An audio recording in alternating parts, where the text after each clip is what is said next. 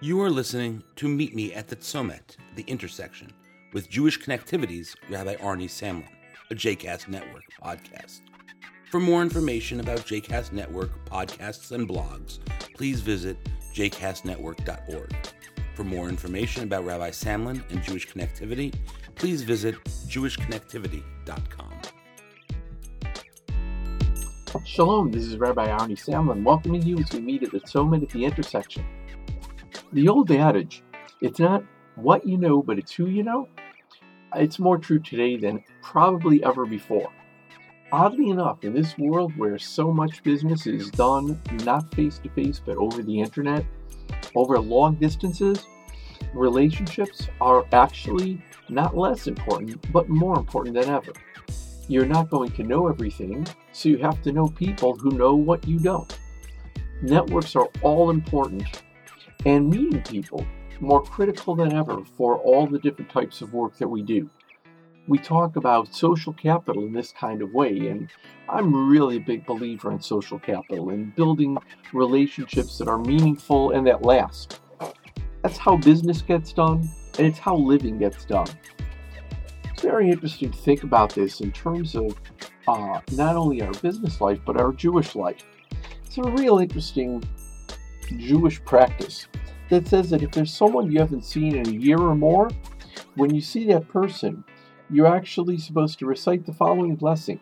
Baruch atah Adonai Eloheinu melech haolam mitim. Praise to you, Lord of God, Master of the universe, who brings the dead back to life. That's a really strange kind of blessing for an event that simply is seeing someone after a long time. But in a way, when someone is out of sight and out of mind, it's as if they were dead to us.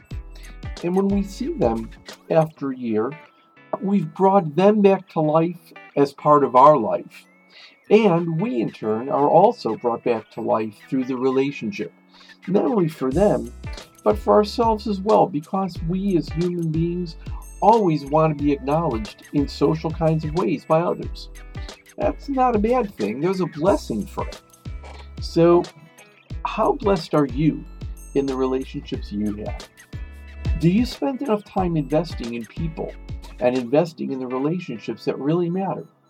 Whether those are family relationships, whether they're friendships, whether they're business relationships, colleagues, bosses, people who work for you? Do you really know them well? Have you taken the time? Perhaps we all need to take a lesson from that blessing and learn that through our relationships, we bring others and ourselves to life in much more real and authentic kinds of ways. So, my suggestion is take a few minutes, perhaps in ways that you haven't recently, and really take time to build the relationships and to be interested in what others are doing and to share what you're doing with them as well.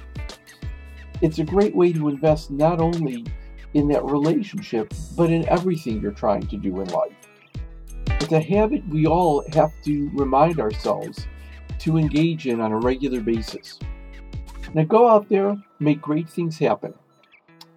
And be sure to leave your comments, as always, either on the JCast Network Facebook page or on the Jewish Connective Twitter feed.